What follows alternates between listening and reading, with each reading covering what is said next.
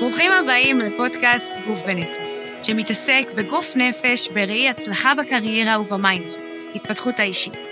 אני לירן, מנחת הפודקאסט, והיום מארח את מתן סדוק, פיזיותרפיסט, מטפל בכאב, ועם סיפור חיים מרתק. ברוך הבא, מתן, אני מאושרת שאתה פה איתי. אנקדוטה קטנה על מתן, כפי שאמרתי לכם בפרק הראשון, נפצעתי בצבא. וכיום אני מתמודדת עם נכות. מתן היה האיש הראשון שהחזיר אותי ללכת, אחרי העובדה שכולם אמרו לי שלא, שאני לא אלך. אז מתן, שלום, אני סופר מתרגשת שאתה פה. היי, צהריים טובים, גם אני מתרגש. צהריים טובים. איזה כיף, שמחה שהגעת אליי ומאוד מתרגשת לארח, ואני גם גאה במתן, אתם אפילו לא מבינים כמה. זה, זה מרגש להבין שאמרו לך איקס, ופתאום אתה, אתה לא צריך להקשיב למה שאמרו לך ואתה הולך, זה מטורף. אז מתן, היי, כיף לי שכולם מכירים אותך. ספר לנו קצת. בואו, שכולם יכירו אותך. בטח, בשמחה. אה, תראי, אני, אני אתחיל ככה מהסוף, ואז אני קצת אתגלגל אחורה, שזה יסגור גם ויסביר למה, למה אני פה ומה אני עושה. ברור. אז היום אני בן, היום אני בן 42, נשוי לטליה, ויש לי שלושה ילדים מהממים. אנחנו גרים בקריית טבעון. למעשה הילדים שלי כבר נולדו פה בקריית טבעון, בצפון, ואנחנו פה, פה חיים. ולמעשה היום אני עובד, אני פיזיותרפיסט. יש לי קליניקה בקריית טבעון שעוסקת בטיפול בכאב ושיקום של פציעות ובעיות אורתופדיות. ולדבר הזה הגעתי אחרי ככה מסלול מאוד מאוד ארוך בחיים. אני חושב שהגיל שלי והקורות חיים לא תמיד מסתדרים ביחד. רטף האירועים וסדר הדברים שעברתי, אבל בגדול גדלתי לא רחוק מפה, גדלתי בקריות בקריית ביאליק, ומהיום הראשון פחות או יותר שלמדתי ללכת, וגם קיבלתי איתי כדור כדורסל, וגדלתי וצמחתי כשחקן כדורסל, בצורה די, די מקצועית, עד שפציעה, פציעה משמעותית ככה נחתה עליי והשביתה אותי מלשחק. קראתי רצועות בקרסול, ולמעשה, זה היה בערך בגיל 17, למעשה גם בשלב הזה, זה השלב שאני פגשתי בפיזיותרפיה בפעם הראשונה. מוכרח להודות שזו לא הייתה חוויה טובה, באותה תקופה טיפלו אחרת, ראו אחרת. זאת אומרת, עוד לא, לא השתקעת. לראשונה פג... לא, וגם, מה שכן, לראשונה פגשתי במגבלה, באיזשהו, הייתה לי יכולת, הייתי ככה, בתור נער הייתי בחור די אתלט, פתאום פגשתי במגבלה, אני לא יכול לקפוץ, לא יכול לרוץ, לא יכול להשתולל, גם אחרי שלכאורה הכל בסדר. ואני צריך להיות בריא, וזה היה המשבר הראשון שגרם לי להבין, רגע, מה, מה קורה? מה הגוף שלנו יודע לעשות לך, מעטל בנו?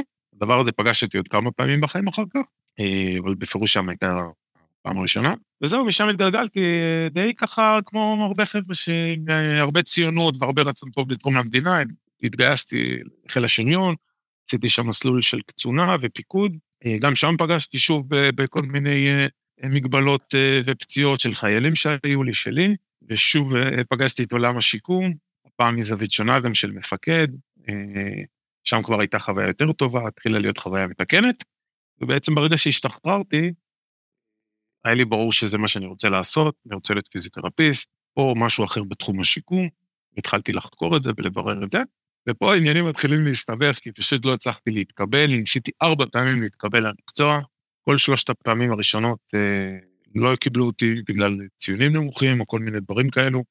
אה, לשמחתי הרבה לא ויתרתי, המשכתי וניסיתי, אבל עברו, עברו הרבה שנים עד שהצלחתי, ובזמן הזה אה, דרשתי לשירות ביטחון כללי, אה, עברתי בשם בשני תפקידים עיקריים, ולמעשה לא זנחתי את החלום להיות פיזיותרפיסט, אבל ככה לא רציתי, לא רציתי למרוח את הזמן בלימודים או בתוכן או בעבודה שאני לא, לא רוצה. בעצם פיתחתי... במהלך השירות ביטחון כללי, אז, אז שמת שנייה את הפיזיותרפיה בצד ומקדת שנייה בעבודה? כן, עבדתי לגמרי, לא זנחתי את החלום, זה, זה בטוח. וואו. אבל, אבל ניסיתי לעשות פסיכומטרי ככה עוד פעמיים בזמן הזה, ורק ממש ממש בסוף הצלחתי ככה מאוד לשפר את הציון ו, וגם להתקבל. זה אחרי ארבע שנים בתחום, למרות שנשארתי שם עוד הרבה שנים, זאת אומרת, נשארתי בעולם הזה עוד הרבה שנים, התחלתי להיות סטודנט בשנת 2009, אחרי ש... אחרי שהצלחתי סוף סוף בפסיכומטרי. כל זה לצד החלום? שההתפתחות... כן, תמשיך, לא, לא. לא, אני אמרתי שכל זה לצד החלום, כאילו נשמע לי ש... שמגיל 17, מאותו פציעה שהיא זימנה לך כנראה המון, הפציעה הזאת, לאורך כל ההתפתחות שלך, ונשמע שההתפתחות המקצועית שלך מאוד מאוד מאוד מרשימה, אז החלום תמיד היה נוכח, נשמע שתמיד... לא ויתרת. לא ויתרתי, האמת היא לא ויתרת. לא ויתרתי, תמיד רציתי, והייתי רואה ככה כל מיני... אה, מחפש ספרים וקורא, והאמת שדרך הספורט הרבה פעמים יש חפיפה בין הדברים. כל השנים האלו הייתי עוסק בספורט, והייתי רץ, ומשתתף בתחרויות, ונפצע, או, או, סתם סובל מכאבים, ותמיד התחום הזה היה, היה ברקע, אה, ולא זנחתי את הרעיון שאני גם אה, אשלב אותו ואני אצליח ואעבוד בזה. ולמעשה, ופה אני ככה קופץ קדימה, גם אחרי שסיימתי ללמוד, וגם בזמן היותי סטודנט, ככה פיתחתי לי קריירה של אה, מאבטח אישים בעולם הפרטי. עכשיו, למה אני מזכיר את זה? כי, כי למעשה אני חושב שצברתי שם חוויות, שלפעמים זה נשמע באמת כמו מדע בדיוני, והחוויות האלו היום מאוד מאוד מעצבות אותי בעצם בכל האני מאמין שלי, ואיך שאני רואה את המקצוע שלי, ובכלל את החיים. רק למי שלא מכיר את ה... תסביר לנו בקצרה מה זה אומר במגזר הפרטי. כן, אז אני בעצם הייתי מאבטח אישי במגזר, דרך שירות ביטחון כללי, ברמה הממלכתית, שזה אומר אה, ראש ממשלה, נשיא, שר ביטחון, שר חוץ, וכל מיני אורחים ממלכתיים שמגיעים. כשעזבתי את העולם הזה, בעצם כדי להתפרנס למעשה בתור סטודנט, אה, בעצם לוקחים את כל הכישורים שיש, הרבה מאוד מהישראלים עושים את זה, ובעצם יוצאים לאבטח בעולם הגדול אנשים פרטיים. זה אומר אנשים אה, מפורסמים, אנשים מאוד מאוד עשירים, אנשים מאוימים, mm. מכל מיני רקעים שונים, מעולם הבידור, מעולם הקולנוע, מעולם הכלכלה. יצא לי ללוות, גם בארץ וגם בעולם, זמרים מפורסמים, ושוב, אה, טייקונים גדולים, ולמעשה מכל אחד, מכל אחד ואחת מהם למדתי כל כך הרבה. אה, ללא ספק, אלו היו השנים שהכי הכי עיצבו את הראייה שלי על, ה, על העולם, נתנו לי ממש זווית אה, מאוד מאוד רחבה להבין מה קורה. ואת זה עשיתי גם כשהייתי סטודנט לפיזיותרפיה וגם אחרי שסיימתי, כי בעצם ברגע שסיימתי ללמוד, אה, הלכתי להיות שכיר ככה באחת מקופות החולים, להתפרנס. אי אפשר מזה לצערי, והמשכתי לעסוק בזה גם כשכבר שאני פיזיותרפיסט. וואו. כן, ככה, אני יכול לתת לך שתי דוגמאות. אחת, זה שליוויתי את אחד האנשים הכי, חושב, גם חכמים בעולם, גם עשירים בעולם. הרבה מאוד אנשים קוראים את הספרים שלו, הרבה כלכלות שלמות מתבססות על, ה, על, ה, על הידע שלו. שמו וורן באפט, וככה ראיתי אותו סובל מכאבי גב. עכשיו, אני לא הייתי לא בפוזיציה וגם לא עם הידע ולא במקום בכלל להתייחס לכאבים שלו, אבל הדבר הכל כך בסיסי הזה שנקרא כאב או מגבלה, כאב גב פשוט, אגב, לא משהו דרמטי, לא משהו קרוב. אני, אני מדבר שם מזווית של לגמרי של מאבטח, בכלל לא, תיאט, לא, אה, לא יודע להתייחס ממה הוא סבל, מה הוא היה, גם זה בטח לא משהו לפרסום. אבל, אבל זה כל כך העסיק אותך גם כשהיית כמאבטח, כי ניסית כן, לזהות מקור הכאב.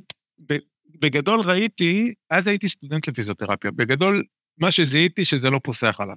זאת אומרת, אתה יכול להיות אדם מאוד מאוד עשיר או מאוד מאוד עני, מאוד מלומד או בור לחלוטין, וכאב זה לא פוסח על השכחה. ככה לראות בן אדם שיש לו את הכל והוא מוגבל בגלל כאב, זה זה נותן לך איזו הבנה של, ש, שכאב זה משהו הרבה יותר גדול ממה שאנחנו, מאיך שאנחנו רואים אותו בדרך כלל, וזה היה בעצם הפעם הראשונה שככה הסתכלתי על זה. הסתכלת על זה, זיהית אותו כסימפטום, או שאמרת, זה לא סתם קורה?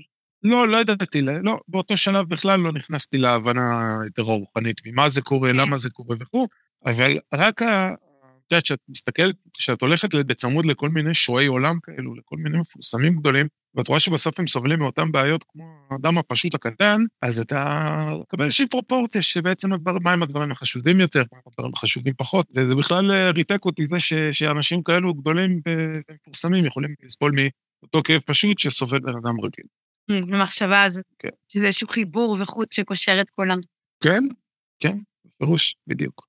אה, זהו, למעשה, מפה אני כבר, זה השלב שאני כבר עם ילדים ואבא גדול, והחיים גם מקבלים תפנית בכלל כבן אדם, איך זה להיות אבא ומה המשמעות של זה. והאמת שאני שם בכיס הקטן את כל מה שאני מדבר, כן? להיות אבא זה דבר הרבה יותר רציני וגדול.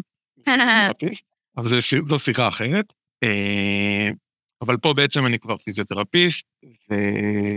שאחרי קופת החולים קיבלת את ההחלטה שאתה, שאתה הולך לכיוון העצמאי, אני מבינה. זאת אומרת, פתחת, כן. התחלת לקבל באופן פרטי. כן, למעשה עבדתי תמיד במקביל, ומהיום הראשון התחלתי גם לעבוד באופן פרטי. אה, אני תמיד המשכתי לטפל בספורטאים, כי כמו שהייתי, רציתי בעצם לתקן את כל הדבר הזה שעברתי, שלא לא טופלתי כמו שצריך בתור נער, ובעצם הייתי, הייתי עצמאי מהיום הראשון, במקביל לעבודה כשכיר. פשוט באיזשהו שלב התחלתי לפתח את עצמי יותר ויותר, דרך הרבה מאוד לימודים, לרכוש המון השכלה, אה, ולמעשה אימצתי לעצמי איזשהו נוהל שקידם אותי תמיד, אני עושה אותו גם היום. למעשה, כל טיפול שאני פוגש, משהו חדש, או משהו שאני לא מכיר, או משהו שאני לא בטוח, אני עובד עם הספרים ואני לא מתבייש, ובעצם הספרים אצלי, הספרים אצלי תמיד פתוחים, תמיד עובדים, כל מי שבא אלינו לקליניקה גם היום, תמיד... נכון, אני יכולה להגיד.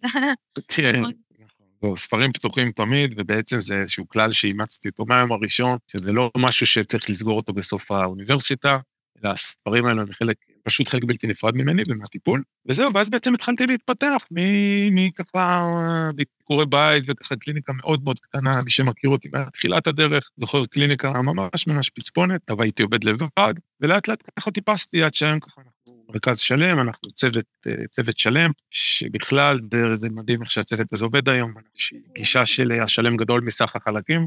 אה, איזה גישה מהממת. כל הצוות פיזיותרפיסט, כאילו ממה לא. מורכב הצוות שמתעסק כל כך הרבה בפיזיותרפיה, אבל גם בהיבט של הכאב? נכון, אז זהו, בדיוק. בטיפול בכאב בעצם צריך התייחסות והבנה של הרבה דברים. תמיד אני אומר משפט שהוא נשמע מאוד קלישאתי, אבל הוא כל כך מדויק, שבעצם אף פעם אנחנו לא מטפלים במישהו שמגיע, מישהו שמגיע לדוגמה עם ברך כאובה, אנחנו לא מטפלים בפיקה של הברך או בזכות של הברך, מטפלים קודם כל בבן אדם. זה אומר שאני חייב להבין, אני חייב להבין מי הבן אדם, מי עומד מולי, מה הוא עושה בחיים, מה הוא רוצה לעשות בחיים, מה הוא לא יכול לעשות, מה הוא לא יכולה לעשות, אה, מה היא עברה עד היום, איזה, איזה קשיים היו, אם, אם זה טופל, נבדק, איך. בעצם בגישה מאוד מאוד, בראייה מאוד מאוד רחבה, מתחילים ליצור כל מיני משמעויות, ואז בסוף גם באמת מגיעים לרזולוציות הכי קטנות של טיפול מאוד נקודתי, אבל ההתייחסות תמיד תהיה מאוד מאוד מקיפה, ולכן הצוות שלי מורכב מכל מיני אנשים, החל ממטפלים מכל מיני תחומים שונים בעולם הרפואה המשלימה, נגיד, אני זורק כמו אה, ועד אה, כל מיני תחומים שונים של אה, עולמות של טיפול במגע, מעולם העיסוי. יש גם פיזיותרפיסטים בצוות שבאים מרקע דומה לשלי, ובעצם משפט שאני ככה באמת יושב אצלי כמעט כל יום בראש, שאחד ועוד אחד שווה שלוש, שלימדו אותנו בבית ספר משהו לא נכון, אחד ועוד אחד שווה שתיים, בפועל mm. בחיים, מכונה שעובדת, אז שלם צריך להיות גדול מסך החלקים, וככה גם הטיפול בנוי, הטיפול בנוי בצורה כזו שאנחנו מצרפים מספר עולמות ביחד ומקבלים איזשהו אה, טיפול כולל. טיפול ההוליסטי, מאוד מתחבר, כן. מאוד, מאוד שייך כן. לכל העולם הזה, אבל גם לזה שבסוף, אה, איך אמרת לי? שזה לא סתם אני נפצעת בסיטואציות מסוימות בחיים, וספציפית ברגל. כאילו, החיבור ההוליסטי המשלם על כל הדברים האלה, נשמע שהמענה הזה הוא כל כך מדויק, וזה כל כך כיף לשמוע פיזיותרפיסט שאומר את זה בריש גלי, ואף מחזיק בקליניקה שזה. שזה חלק מעוגניה. מרשים ופשוט מהמם. מה, מה היו אבני הדרך שלך בכל, ה, בכל החיים, או אתה יודע, אם אני, אם אני אמקד את זה יותר, אולי בחיים האישיים לצד המקצועיים, כי לי נשמע מהשיחה ש...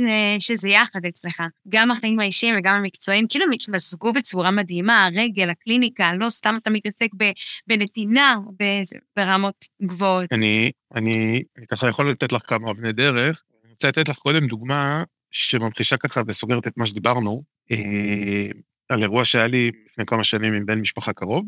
בטח. כי הרבה פעמים בעצם כל הראייה ההוליסטית והרוחנית בגלל שאין לה אחיזה מדעית נקרא לזה, ופה זה המקום אגב לציין, שאני ככה תכף פנה לקראת סוף לימודים של אה, תואר דוקטור בארצות הברית, זה לימודים שאני עורך מרחוק בזכות הקורונה, הקורונה שהביאה איתה הרבה דברים לא טובים. לי נכון. לשמחתי גם אין חשפה, דווקא היא נתנה לי גם משהו טוב, ככה גרמה לי לצאת אה, ללמוד בחו"ל, באנגלית, שפה זרה, מנטליות שונה, אה, תואר מאוד מאוד מיוחד, ואני בעצם, כל מה שאני אוהב לומר, ובטח מטפל, אני מבסס אותו על מדע.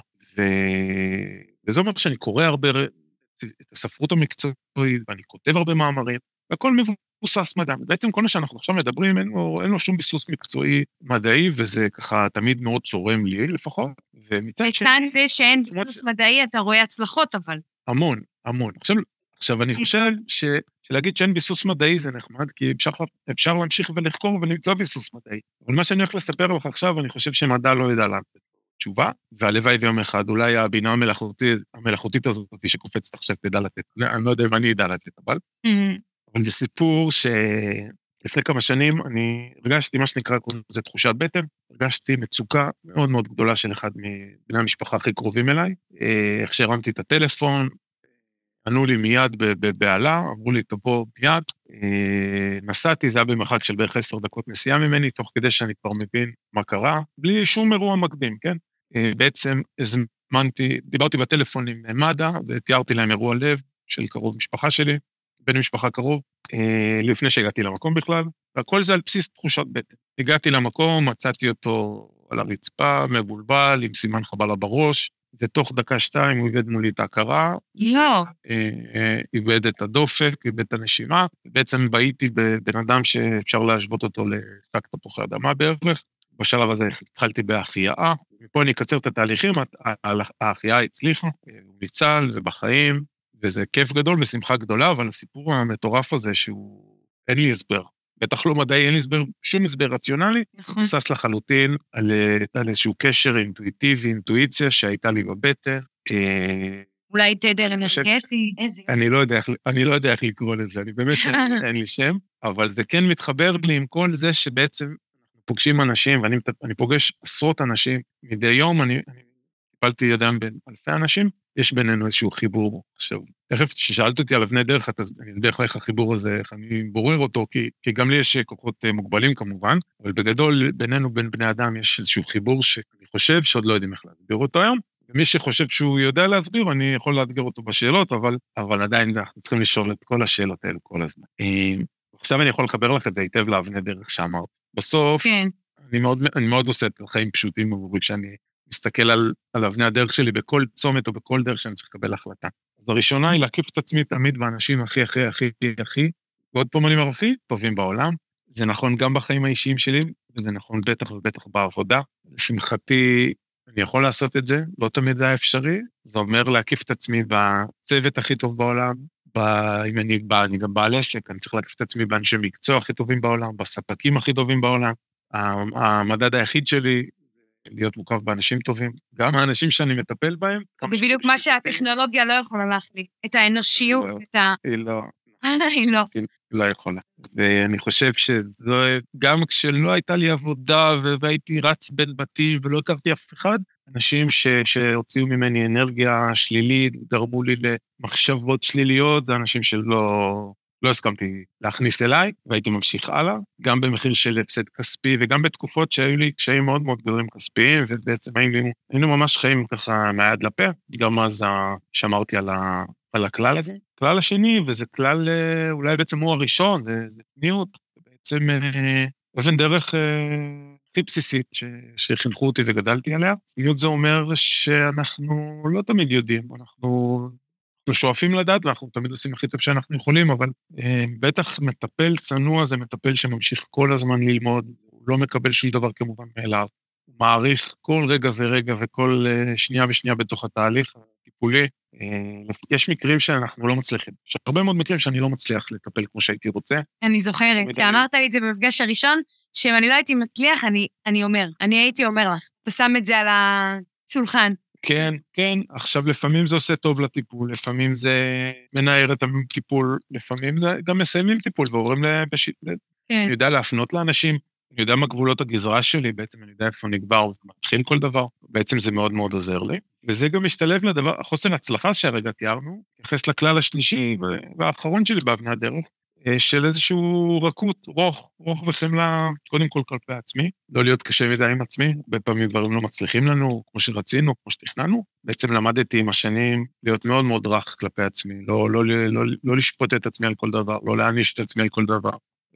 לפעמים, לא תמיד אני מצליח לעשות את זה בצורה כמו שהייתי רוצה, אבל, אבל דרך שאני עובר ואני מאוד מאוד מתקדם בה, ותמיד יושבת מולי, ואני גם אומר אותה לכל מי שאני מטפל בו. אה, הרבה פעמים אנשים שסובלים מכאבים, מאשימים את עצמם, זה קרה בגללם, בגלל משהו שהם עשו או בגלל משהו שהם לא עשו, תמיד מסביר להם. שזה לא המצב, איך שאני רואה את זה לפחות, אה, אני חושב שזה מאוד מאוד אה, ככה מקדם את, ה... את התהליך הטיפולי, התכונה הזאת של רכות. כן, אני חושבת גם. שהשלושה אבני דרך האלה הם מאוד מאוד מאוד משמעותיים, וזה מדהים שכל אחד יכול להתחבר לאבני דרך האלה, גם אם הם לא מטפלים. נתת פה שלושה דברים שהם בעיניי, הם, הם כל כך חשובים, לא משנה מה אתה עושה, אה, ואני ממליצה לכם, למאזינים, שנייה להתבונן על זה, באיזה מקום שאתם נמצאים, ולהבין, רגע, האם אני יכול לייסד אבני דרך כאלה שהם דומים לשל מתן, בין אם אתם מטפלים ובין אם לא, לחייכם? שאלה ממש חשובה. והאמת שאנחנו לקראת סיום, אבל לפני זה בא לי שני דברים. דבר ראשון, אם יש לך איזושהי חשיפה או איזשהו משהו לתת לנו הצצה למה גרם לך המודעות של השילוב המושלם הזה בין אה, גוף ונפש, איך זה הצליח לקדם אותך בחיים? וואו, זה מעניין. למעשה, קודם כל, כפי שככה חשפתי, אני חרבו לי אחרי לא מעט פציעות. אני חושב ש... אני חושב ש...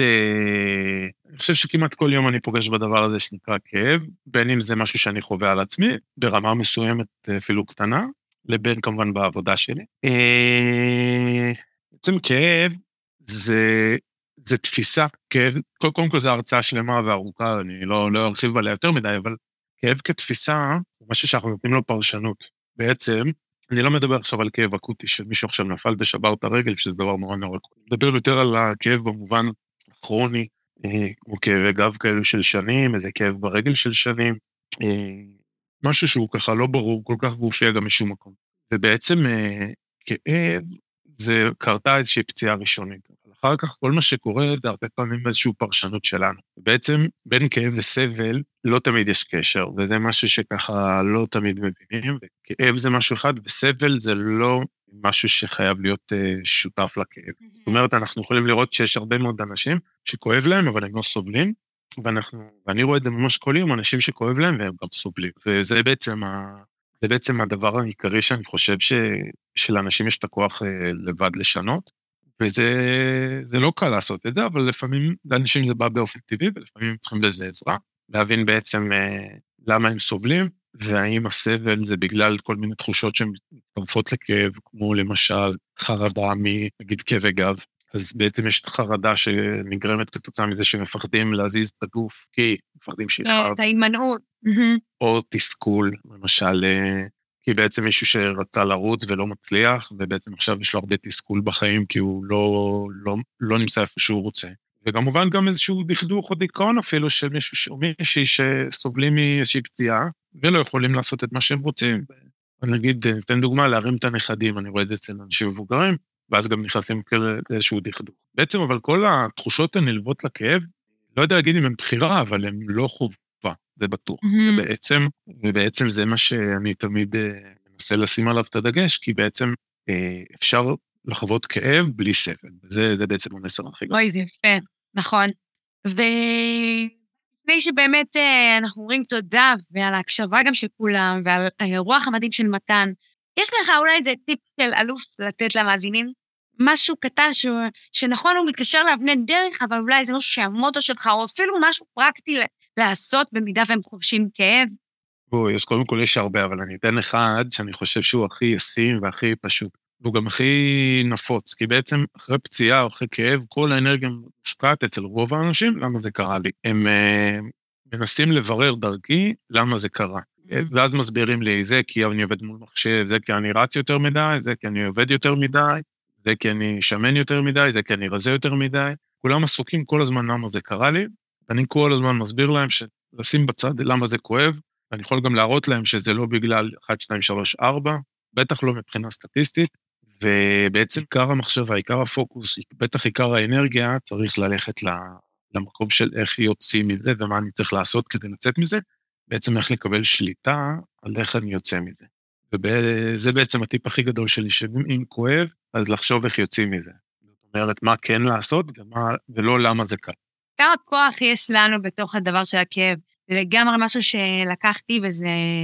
אני חושבת שזה כל אחד יכול אה, איכשהו להתחבר, כי כואב לנו, ו... ויכאב לנו, כי זה חלק מטבע האנושות. השאלה זה התמודדות שלנו בתוך זה. מתי נשמע שהמקצוע בחר אותך. ממש. אה, שירבו אנשים כמוך. אני מודה לך על פרק איכותי, על מעשיר. אני חושבת שכל אחד יכול אה, לקחת דבר או שניים. ואני אגיד לכם שמתן נוכח והקליניקה מדהימה. ואם מישהו מגיע למקום כזה, תראו את השילוב ההוליסטי שהוא נותן. אני לגמרי אצרף את הפרטים ואתם מוזמנים ליצור איתו קשר. תודה, מתן. ביי, תודה לך, היה לי ממש... תודה.